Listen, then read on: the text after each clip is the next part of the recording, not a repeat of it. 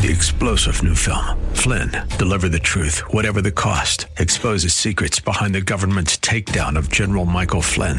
Flynn knew what the intel world had been up to. He ordered the first audit of the use of contractors. This set off alarm bells. He told the truth. He was the most dangerous person for Donald Trump to hire. They had to get rid of Flynn. Flynn, deliver the truth, whatever the cost. Available now. Watch it today. Go to salemnow.com. Salemnow.com. This is the Word to Stand On for Life with Pastor Ron Arbaugh. Your word is sharper than any two-edged sword. And it cuts deep into my heart. The Word to Stand On for Life is a radio ministry of Calvary Chapel in San Antonio. A live call in show here to help you answer your questions about the Bible and how to apply the Word to your daily life. For more information on Calvary Chapel, visit our website, calvarysa.com. Get your Bible questions ready and call in now to 210 340 9585. It's the Word to Stand On for Life with Pastor Ron Arbaugh.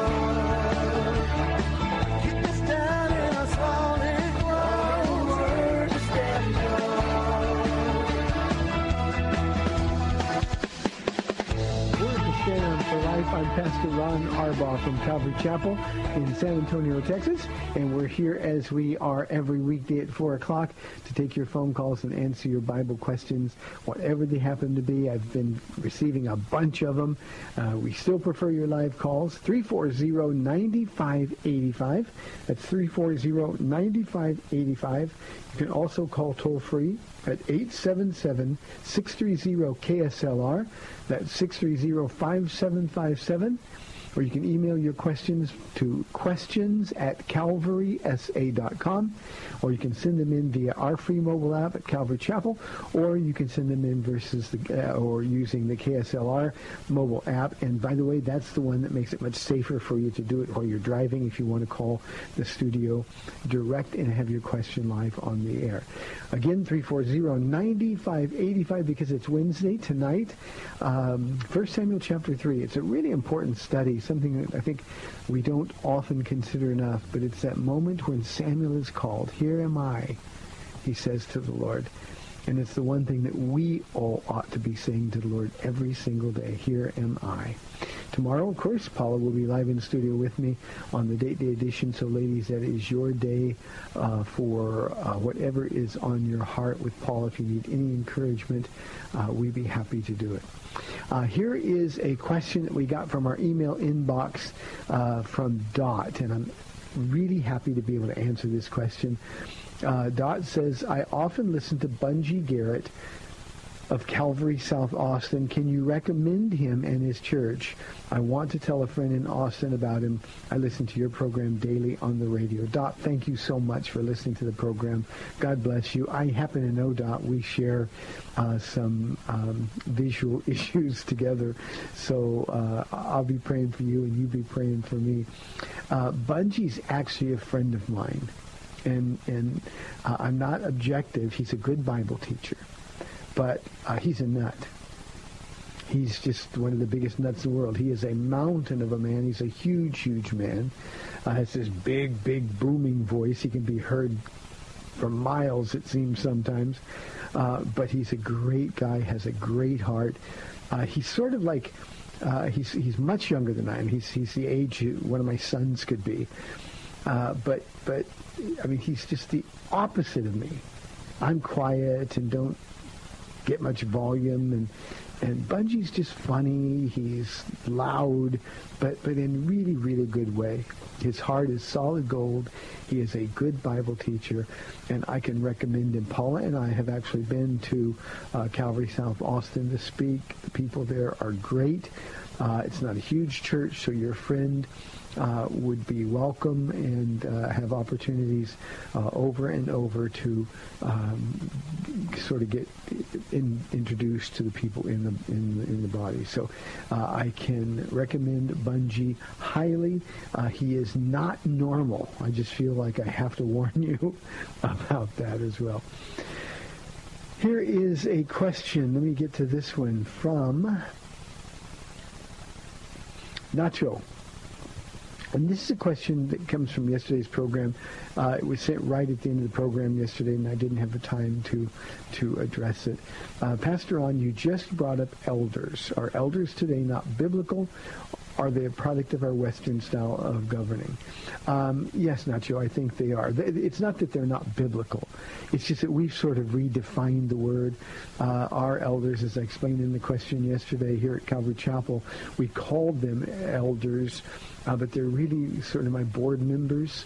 Um, and, and the reason we call them elders is because a lot of churches have uh, board members who aren't local, who aren't part of the congregation. Um, I, I, want all of my uh, board members, my elders, to be local. They're people who know the people. They're invested in the people. They're invested in the work. Uh, I know them, their character. I know their gifts. Uh, and I also know that they're men who will uh, stand up to me if I sort of go goofy or if I go off the wall. So um, elders, as they're referenced in the pastoral epistles, not the Jewish elders of Jesus' time, but in the pastoral epistles.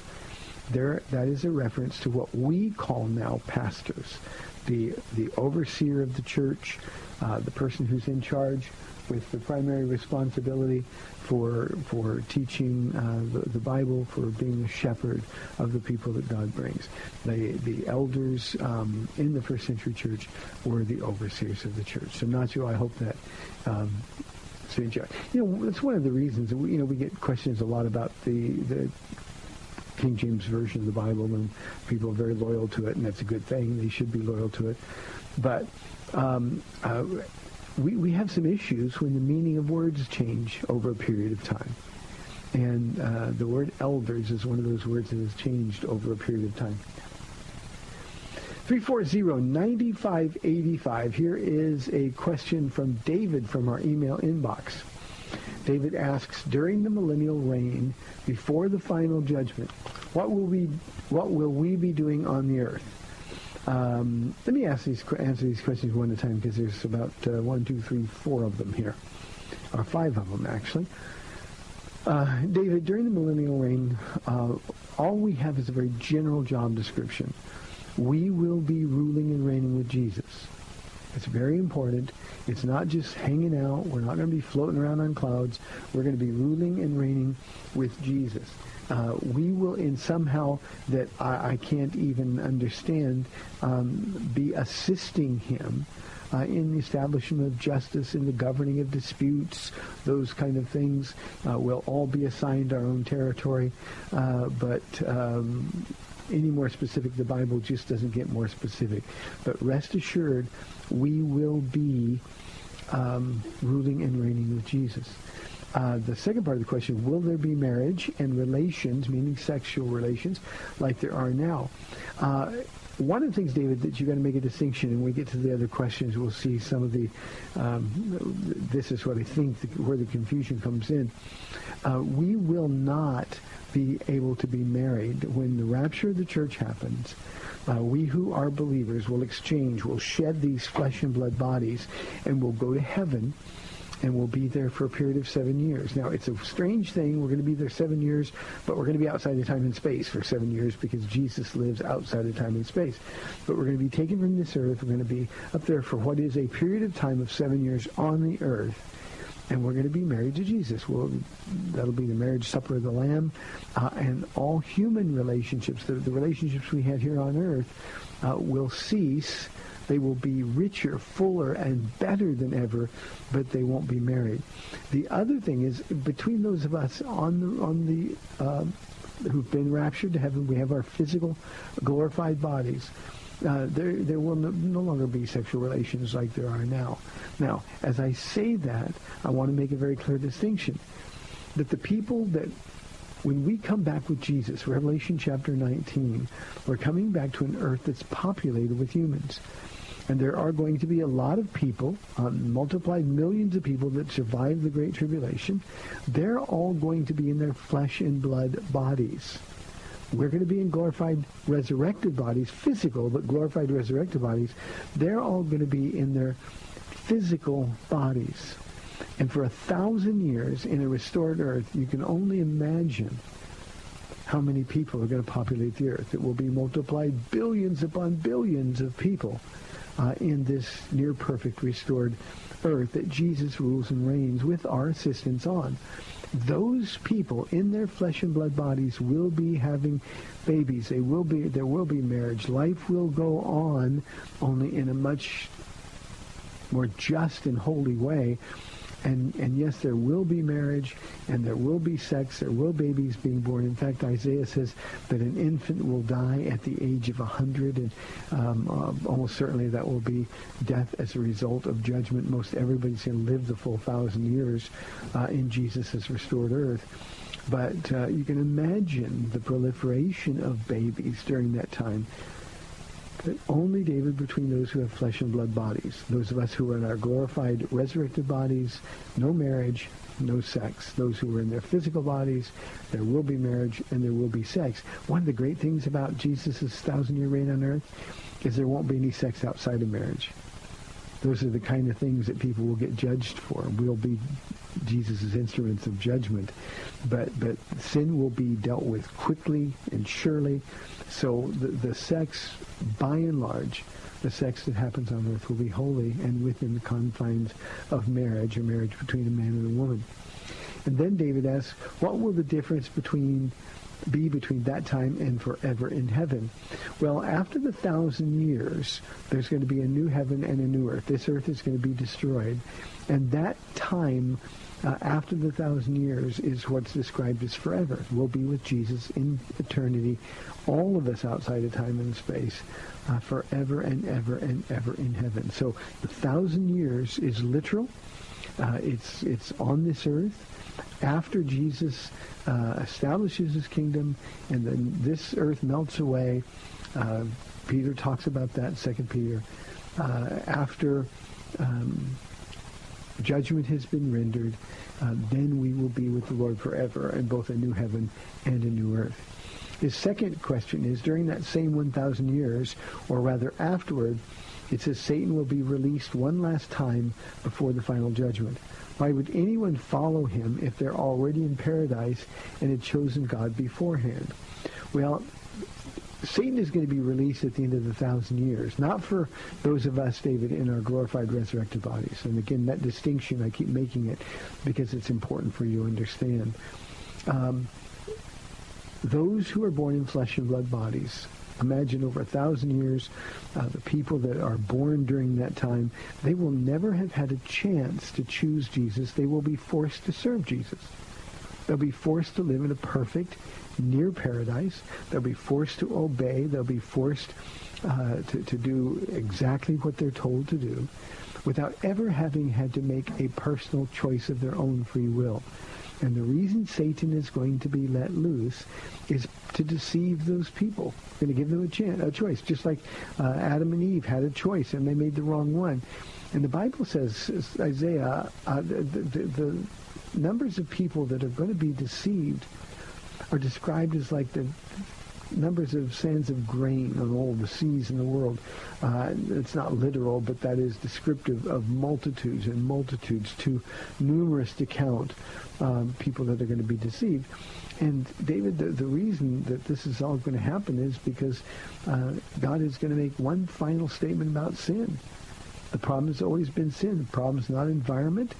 The problem isn't injustice. The problem isn't your parents or how you were raised.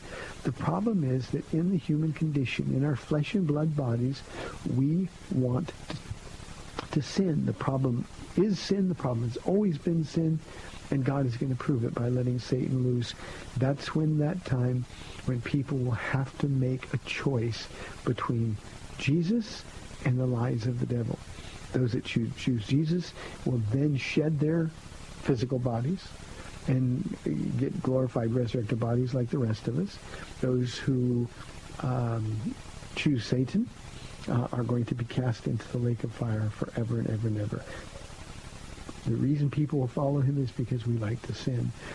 And finally, he says, does this mean that our time in that paradise isn't a sure thing um, if we can still be led astray afterwards?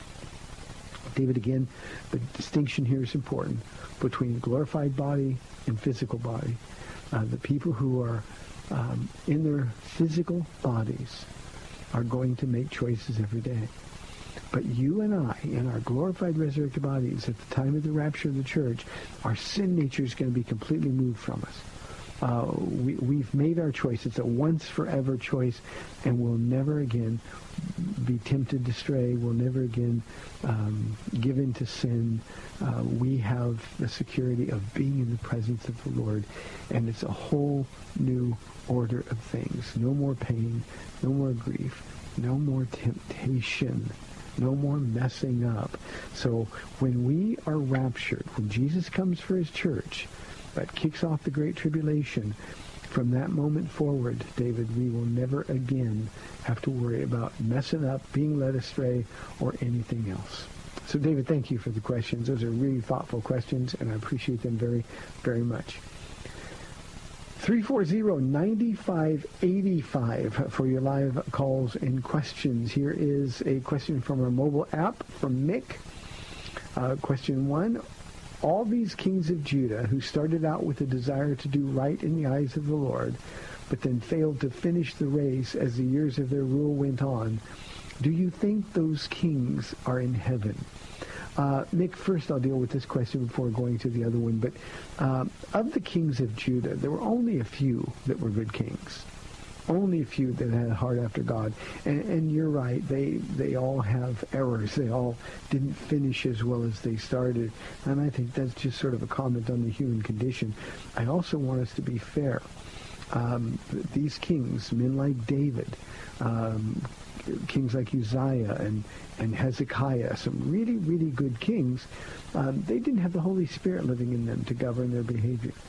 They didn't have the Holy Spirit living in them to convict them. They had only the law. And the law, by its very nature to our flesh, makes us want to do the things that we know we're not supposed to do. That the law was designed to point us to Jesus, our need to be saved, and so these kings, their hearts were right with God, and it's a good thing. But it's like our saying, the spirit is willing, but the flesh is weak. And that's why they sort of, after a long period of time, failed to finish the race as well as they started. Um, so, yes, they will be in heaven. They believed God, just like Abraham, just like David. They believed God, and they were credited as righteous by looking forward to the promises of God to the Messiah. But make no mistake, most of the kings, even of Judah, uh, were bad kings and will not be in heaven. Second question, uh, was there even one king of Israel, the northern kingdom, who was good? The answer to that one is no.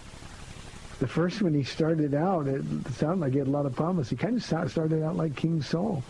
Um, um, but he blew it. So no, there wasn't a king of Israel, the northern kingdom, who was good. I remember J. Vernon McGee one time in one of his programs saying, uh, if you ever given a test on the kings of of the two kingdoms, north and south, and they want to know how many of them were good, um, all you have to do is guess 85% of them were bad, and that's pretty much a, a good rule of thumb. So, Mick, I hope that answers your question. Thank you very, very much. 340-9585. Here is a question from our mobile app from Lewis. He says, Pastor Ron, would you explain the difference between Abraham's bosom and heaven and Hades and hell? Uh, and if an unsaved person dies today, do they go to Hades or hell? If Hades, does hell come later? If so, when? Uh, the difference between Abraham's bosom uh, and, and Hades. Now, I don't like the term Hades because it's sort of a catch-all phrase, uh, Lewis. Uh, Abraham's bosom, Luke chapter 16 gives us gives us the picture of those two compartments uh, in the abyss. That's what it was, in the abyss. Uh, one of those places was a place of torment. Uh, that's often referred to as Hades or hell, but it's just kind of a holding cell where people are in torment. Abraham's bosom, or paradise, on the other hand, was on the other side of a gulch, a gulch that was too wide to travel back and forth across, but it was a place called paradise. Jesus said to the thief on the cross, today you will be with me in paradise. That's exactly what he meant. So the difference between Abraham's bosom or paradise and Hades and hell is the difference between uh, comfort and torment. Now, heaven is completely different. Heaven, um, Paul talks about a trip to the third heaven, and by that he's not talking about the outer atmosphere, outer space. He's talking about the dwelling place of God.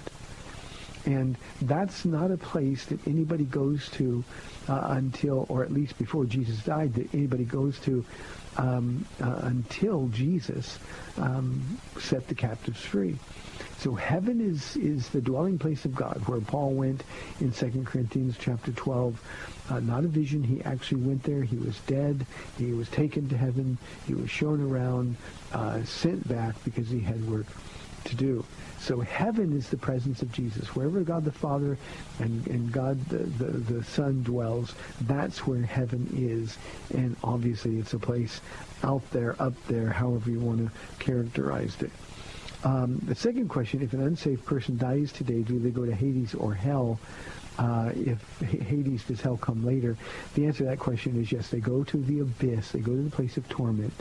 Again, I don't like the phrase Hades because it confuses people, especially in this age where there are people who simply don't believe in the concept of hell.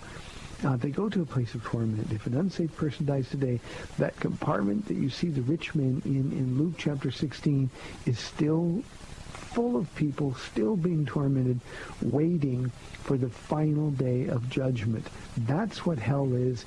The Bible, Revelation, describes it as the lake of fire. So, Lewis, the go to place of torment. After the thousand-year reign of Christ, the Bible tells us that death in Hades is delivered to the Lord. That's where they're stand in judgment at the great white throne judgment, and after that they're cast into the lake of fire, which we would all describe as hell, where they will spend forever and ever and ever in torment. Jesus described it as a place where the worm doesn't die, a place where there will be weeping and gnashing of teeth. If an unsaved person dies today, they go to the place of torment, later to be escorted to the great white throne judgment and to be cast into the lake of fire. The good news, Lewis, and of course you know this now, is that the people who die now in Christ go instantly into the presence of the Lord. Uh, our, our, our, the real you, the, the person inhabiting the tent of our physical bodies, the real you goes right into the presence of the Lord. And what a glorious moment that will be. Let's thank you for the question. I hope that answers your question. We're under four minutes. Let me see if I have a under four minute question. Um, here's a question from Billy. Let me tell you the number again because we like phone calls. 340-9585. Uh, Billy says, do you believe that we are in the last days? If so, if so, how should believers prepare? Uh, Billy, by definition, we're in the last days.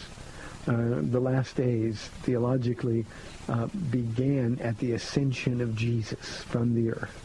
After his 40 days teaching his disciples, uh, 500 people at once saw him ascend into the heavens. Uh, and, and that was sort of the kickstart of the last days. Uh, so we are in the last days. And I think what you mean in your question, are we in the very last of the last days? Um, I have to be kind of cryptic here uh, because nobody knows, but I hope so. I mean, I hope so. I hope we are. I hope that Jesus is coming soon. I can't wait to see him. I can't wait to be with him. At the same time, I understand, I hope everybody in this audience understands that because he could come at any moment, it makes the work here more urgent. It's left for us to do. Paul said that we're to make the most of every opportunity, redeeming the time. Why? Because the days are evil. I will add because the days are short. Now, the problem with Jesus coming soon, we expect it like next week or something. Uh, it could be another 2,000 years. It could be another 10,000 years. We don't know. But here's the way we prepare for that is to live every day as though we could see him today, but also to live every day occupied with the work that he set before us in case, the most likely case, that he doesn't come today. You know, I think there's just too much of an emphasis. Now, this is hard for me even to say because uh, my whole life is focused on that moment when I'm going to see the Lord.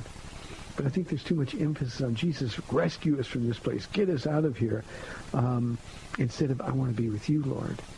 And this emphasis of get us out of here, let us escape this world that we live in, let me escape all the problems of this world, I think it, it sort of stifles um, our initiative to do the work.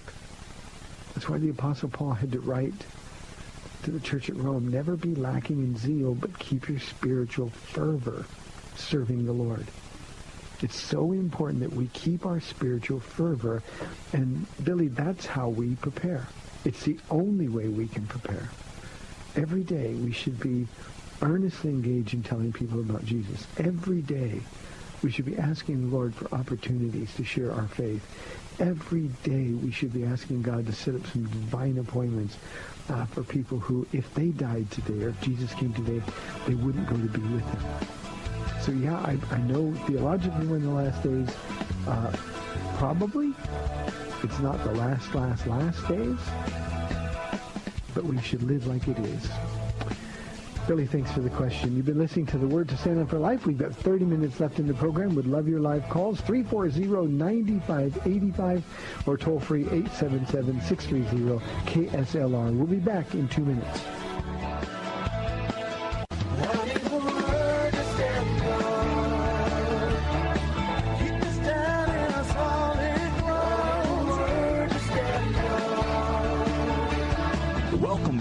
Word to Stand On for Life. We're taking your calls at 340-9585 or toll free 877-630-KSLR. Now, here's Pastor Ron Arbaugh.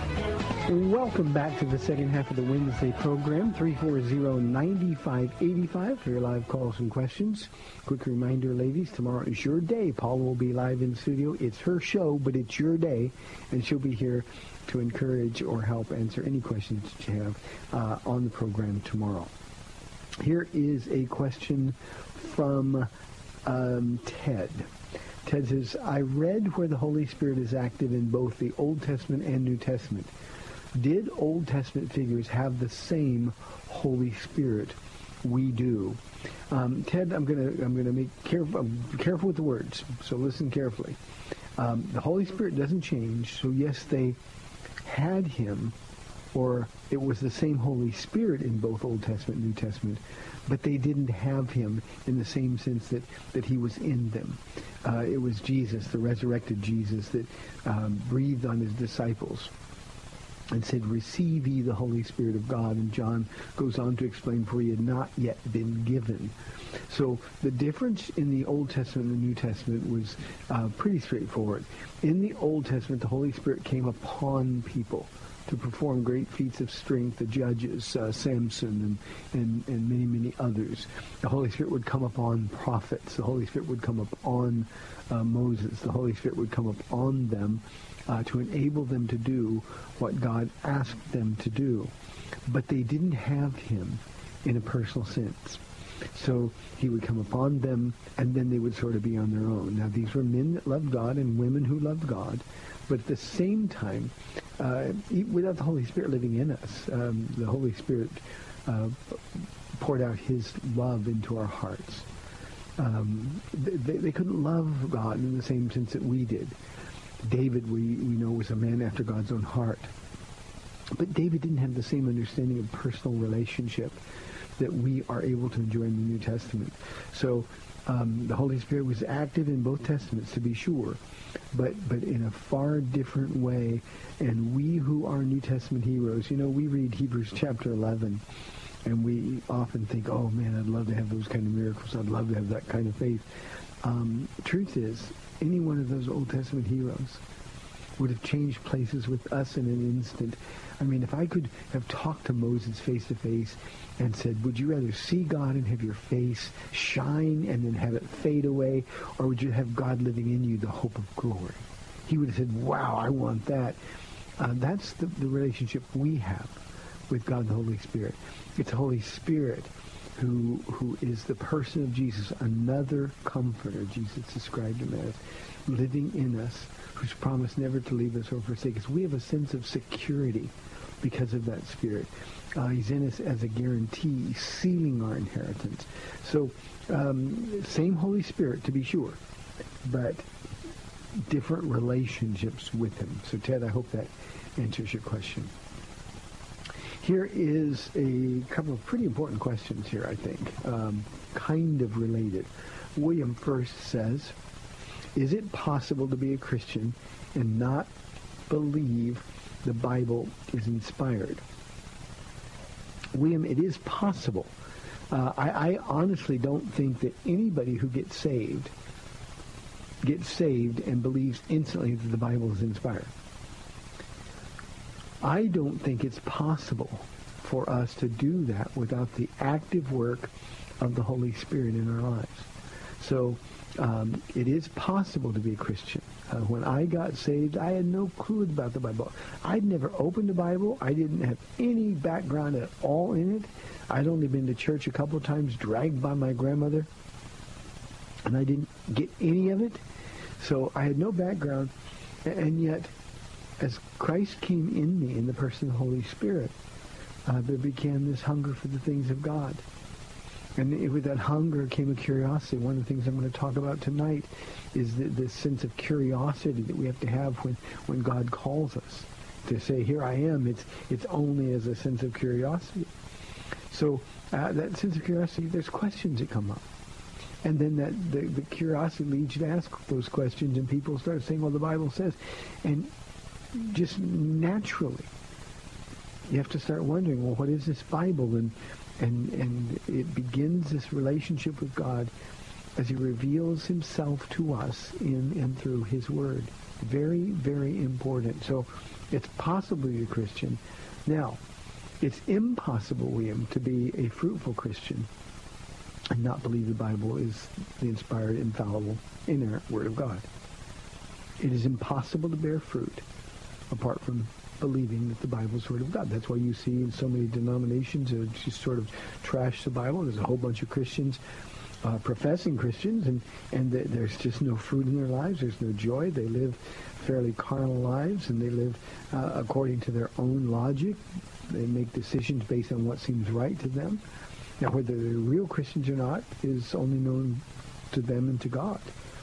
But it's impossible to be fruitful without believing that the Bible is the inspired Word of God.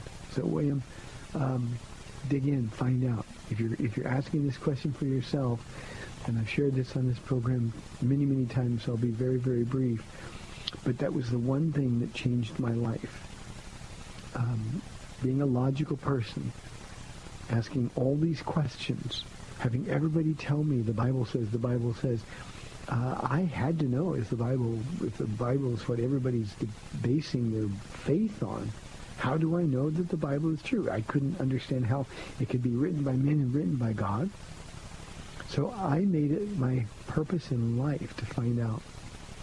Some people spend a lifetime trying to figure it out. For me, it was just shortly, uh, just a little under three months. And I was so convinced and I remember that day very well. I was in the Claremont School of Theology in a in a library uh, a library room all by myself, books stacked everywhere. And for almost three months, I've been chasing all these questions and trying to get answers to all these things. And there came a moment when it was like Jesus was sitting in that room with me, looking at me, saying, "Convinced yet?" And I just knew. And William, it was that moment which changed my life. Since that moment, I've never had a single doubt about my salvation. Since that moment, I've never had a single doubt about the veracity of the Word of God. I've never felt lost or unable to find direction in a difficult trial. It's the most important thing any Christian can do after we receive Christ. We've got to find out if God gave us his word or if he did not. If he did not, then we're all lost. If he did, you better get on board. Hope that helps. 340-9585. Let's go to Alan calling from San Antonio. Hi, Alan. Thanks for calling. Hi, hi, Pastor Ron. This is Alan, the Muslim, Muslim friend. How are you today? I'm doing well. Sorry we couldn't get back to you yesterday, Alan. Oh, yeah, it's okay. It's okay. I just have the. I will continue today. Um, um, I know that I, I really uh, asked you if you know to give the Quran a chance and just read it, and you definitely rejected the idea because you think that the Bible is more uh, of uh, the Word of God than the Quran, and and that you have the truth because you claim that Jesus died in the grave, died and rose. But the thing is that it's written large in the Bible that he did not die. And I'm telling you why. Because the Muslims believe, God told us in the Quran, that he did not die. Actually, God saved him from the disgrace of the cross because the cross was a Roman punishment, capital punishment, that a person will die, slow death, uh, the sun, that birds can eat from his body, animals can, uh, uh, insects can eat from his body. So God saves him. Now, what I'm telling you from the Bible, you can check it out yourself in Matthew 12 to 30, uh, 39 to 40. That actually the Jews came to him and he told they told them that they they he needs to show them a sign, which in, in other a miracle. And he told them, a wicked generation, an adulterous generation, asks for a sign, but none will be given it except the sign of the prophet Jonah. Now, the prophet Jonah, he stayed in the in the belly of the fish three days and three nights. And guess what? Was he alive or was he d- dead? Absolutely, he was alive for three days. He even prayed in the belly of the fish. And he said in 40, he said, as for as Jonah was three days and three nights in the belly of the fish, so as the Son of Man, meaning himself, wi- will be three days and three nights in the heart of the of the of the earth. Now, if Jesus died, it would not be a sign and it would not be a miracle. It has Jesus has to be alive to fulfill that that that uh, uh, uh, uh, sign or miracle that he told the people the only miracle, the only sign will be given to them is the sign of Jonah will be in the belly of the fish three days and three nights, and so and so the Son of Man himself, meaning himself. So God saved him from the disgrace of the cross and the punishment of the cross. That it's unbelievable that the prophet of God or messenger of God, a holy man, will be naked on the cross uh, getting punishment, slapped and kicked and stabbed and, and all these things. And even even though Jesus asked for help, he asked, Eli, Eli, lama sabachthani, and do you think that God would actually tell him, okay, no, uh, you don't matter nothing to me. Uh, I'll just, um, uh, you know, you die for the for other people that actually commit sin every single day. So what Okay, Alan, let, let, let, yeah, let, let me address this, please. And, and again, I'm going to ask you to listen very carefully. Um, um, I, I want you to examine some of this. I do realize it is actually from Surah 4, where the, the Muslim, the Quran teaches that that uh, Muslims believe that Jesus is a prophet of God, ascended bodily, alive into heaven, uh, that he did not die. He only appeared to do so. There's so many problems with that. We know that on the cross, a Roman soldier thrust his spear into Jesus' heart, and the blood, or the, the, the, the water came rushing from him, the water, the blood of life. Um, we know that he was dead. They didn't break his legs as they normally break legs. And here's the real issue you have to deal with, Alan. And I understand theologically where you're coming from. Uh, this is what the Quran says. And this is why, by the way, I cannot believe in the Quran. The, the, the death, the burial, and the resurrection of Jesus Christ are three of the most heavily attested to events in the history of our world. There is no historical, seriously historical scholar who would doubt that Jesus lived, who would doubt that he died, died, and then who would doubt, based on the evidence, that he rose from the dead. That's the reason that his followers, when they went out to the tomb on the third day, said, he's alive. And Jesus told them, don't cling to me, to, to Mary Magdalene, don't cling to me, for I still have to go to my Father and your Father. So clearly Jesus was alive. They killed him on the cross, incidentally. It's a, a method of, of death that wasn't even invented at the time the Old Testament prophets predicted it and predicted it with precise accuracy. Jesus fulfilled all of the prophecies, but he didn't stay dead. And I would suggest to you, Alan, that's the greatest miracle of all. The greatest miracle of all is his resurrection from the dead, the first fruits. You also then need to go in beyond the Gospels, all of the teaching on the resurrection. Paul says if, if Jesus did not rise from the dead, then we are to be pitied more than all people. So the inspired writings of the Bible give absolute proof that Jesus died. One other thing that I want to comment about Jonah. I actually believe uh, your version of Jonah in the sense that my personal belief is that Jonah did not die, uh, that he was alive in the in the belly of the fish uh, for the three days that he was there. Um, but there are probably more Christian scholars uh, who believe that Jesus or that Jonah died in that in the belly of the fish and was raised to life uh, by God for the particular purpose of delivering the message of, of freedom for Nineveh. But but whether or not Jonah, Jesus is just saying the sign of Jonah, three days as he was in three days and three nights in the in the in the belly of the fish, so too will the Son of Man be in the earth. That was understood uh, in a Jewish culture to be death. Now, one final thought, and then I really want you to really kind of consider this. It wasn't that the Father said that, no, I don't care about you, as you, you kind of characterized. You know, Jesus asked for help of the Father. Oh, I mean, you're not that important to me kind of thing. It was just that the Father in heaven considered you, Alan, I'm going to make this very personal. The Father in heaven considered you more valuable to him than Jesus. In the parable of the pearl of great price in Matthew chapter 13, uh, Jesus said, when the merchant found one pearl, when the king who sent this merchant found one pearl, he sold everything he had and got. One person was considered so valuable to God the Father that he was willing to sacrifice his son. And that's how we get to heaven, by believing in the goodness of God. Not in the fear of God. Of course, we will have a holy filial fear of God, Alan. But, but, but just with gratitude. God, you delivered me from my sins. You sacrificed your own son. When he asked you for help, you said no, not because you weren't valuable to him, not because Jesus didn't matter, but because you and I, Alan, we mattered more. And that's the message of hope. That's the gospel message. And, and to believe that Jesus didn't really die, it puts you in a position as a Muslim of sort of spinning the same story that the Jewish religious leaders tried to tell you know, uh, uh, when, when they spread the, the rumor that, that his disciples came and stole the body.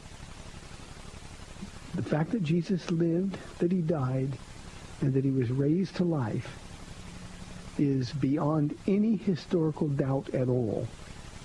And that's what renders the passage in Surah, in your Quran, it renders all of the teachings of the Quran false. It doesn't mean they're not good. It doesn't mean there's not some great things. But what it means is that only the Bible is the true Word of God. Alan, thank you very, very much. I appreciate you calling back today. I was really hopeful that you would. 340-9585 for your live calls and questions. Here's another important question about the Bible. This one comes from Jesse. Um, he says, I believe the Gospels are true, but not the letters written by Paul, Peter, etc. Why don't the epistles quote Jesus like the Gospels do? It would be easier to believe if they did. And isn't it true that Paul often just gave his opinions rather than quoting Jesus as evidence in 1 Corinthians chapter 7, verse 25? Um, and you know, something just came up on my screen, so I want to do this. This is for, for Bruce, who called yesterday. Uh, Bruce, the, the, the, in the middle of the night came I meant to do this top of the program. I'll get right back to Jesse's question in a minute. The verse you were looking for yesterday, I think, is Philippians chapter 3, verse 9, um, where Paul says to be found in him, in Christ, not having a righteousness of my own that comes from the law, but that which is through faith in Christ, the righteousness that comes from God and is by faith. So, Bruce, um, I, I think that's the one that you were looking for. Uh, 1 Corinthians chapter 7, verse 25. I want to read this very quickly.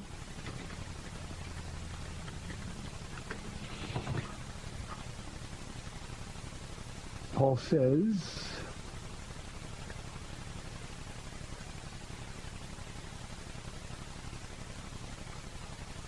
I've got the wrong, I've got what I'm doing here. Hold on just one second. 1 Corinthians 7.25. That's what I had, I thought. Well, I'll, I'll deal with that, and I can do that. Oh, here it is, verse 25. He says he's talking about marriage and virgins and how to deal with them. He says, now about virgins, I have no command from the Lord, but I give a judgment as one who, by the Lord's mercy, is trustworthy. That is not uh, Jesse Paul giving his opinion. Um, that is is Paul writing under the inspiration of God, and Paul exercising his apostolic authority that was given to him by God. So it's not an opinion. Now, here's the problem. And, uh, people like you, Jesse, who believe in only the Gospels, we call them red letter Christians. They call themselves red letter Christians. The only thing that matters are the words that were written by Jesus. And that's because they have no understanding, uh, Jesse, of the, the, the way the Bible was constructed. They have no understanding of the, the majesty and the inspiration and the, the supernatural nature of the Bible. We've got the apostles, Paul and Peter and James and John and others who are writing. But remember, in the Gospels, the reason Jesus is quoted so often is because Jesus, the Gospels are biography of Jesus. If I was doing a biography of your life and putting it in writing, Jesse, I would quote you a lot. Peter, Paul, James, uh, Jude, the others who, who are, are, New Testament writers in the epistles, in the book of Acts, Luke, and others, uh, they're just recording history. They're recording inspiration. They're dealing with real... Uh, they're just recording history. They're recording inspiration. They're dealing with real life situations. And they talk clearly a lot about Jesus. They explain who he is, but they don't quote him. Um, because they're not gospel. I mean, they're not biographies. So to say that Peter and Paul, and they did occasionally quote Jesus. Um, in fact, Paul says it was Jesus who said it's uh, more blessed to give than to receive. Uh, that's not found in the Gospels. It's found only in, in Paul's writings. So my point is simply this. To be consistent intellectually, to be honest intellectually, we have to look at the Bible as a whole, Old Testament New. Jesus, of course, um, codified the inspiration of the Old Testament. He quoted from it often. He knew it was Scripture. He claimed it was Scripture. So, um, as he taught from the Scriptures, as he gave us the Scriptures in the New Testament after he was dead and resurrected, it's really important that we understand the purpose and the nature of the book. And the reason that red letter Christians don't like the epistles is because it's in the epistles that the rational, practical instructions for living are. All the do this and don't do this.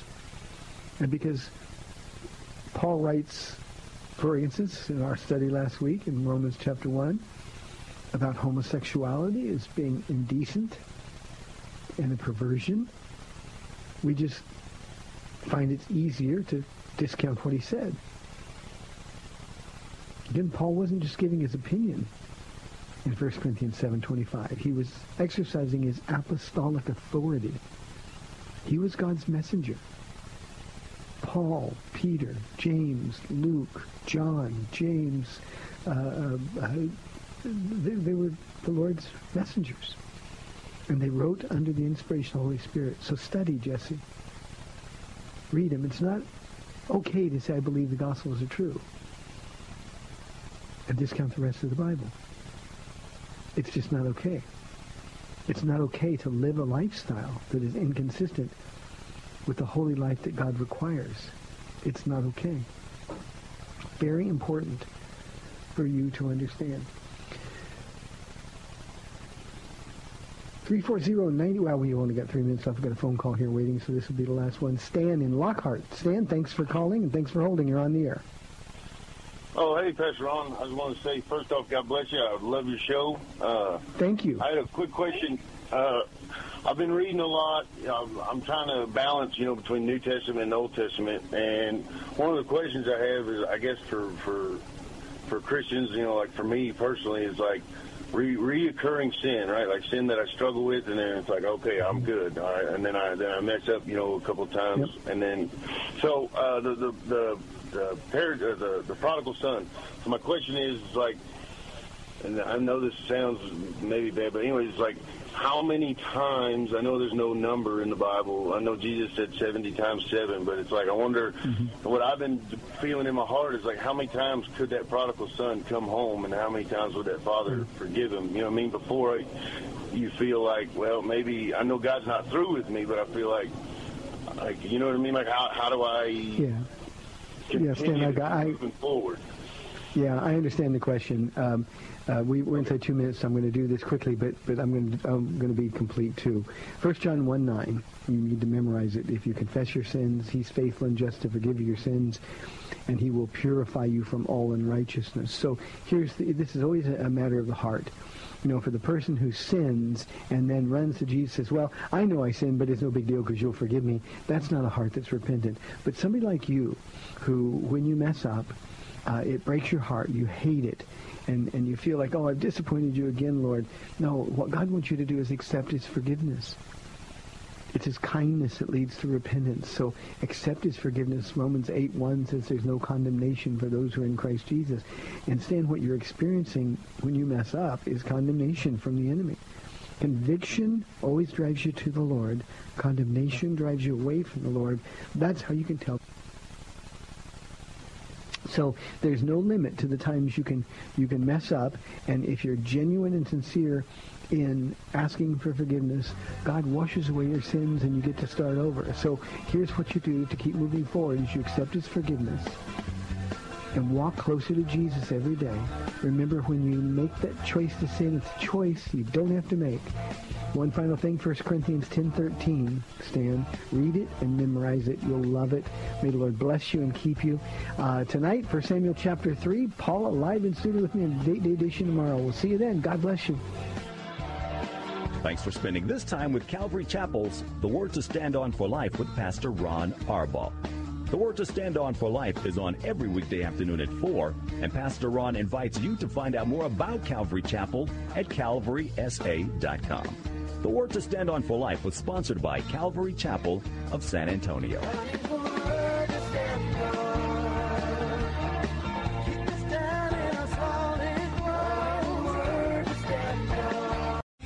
Three star general Michael J. Flynn, head of the Pentagon Intelligence Agency, knew all the government's dirty secrets. He was one of the most respected generals in the military. Flynn knew what the intel world had been up to. He understood its funding. He ordered the first audit of the use of contractors. This set off alarm bells.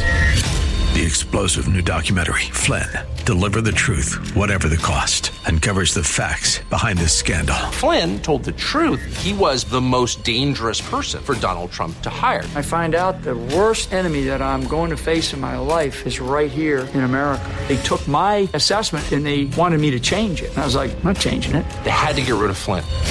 With in depth interviews, archival footage, and never before seen personal records of the man behind the headlines. I just felt like I was drowning. Flynn, Deliver the Truth, Whatever the Cost. Available now. Watch it today. Go to salemnow.com. Salemnow.com.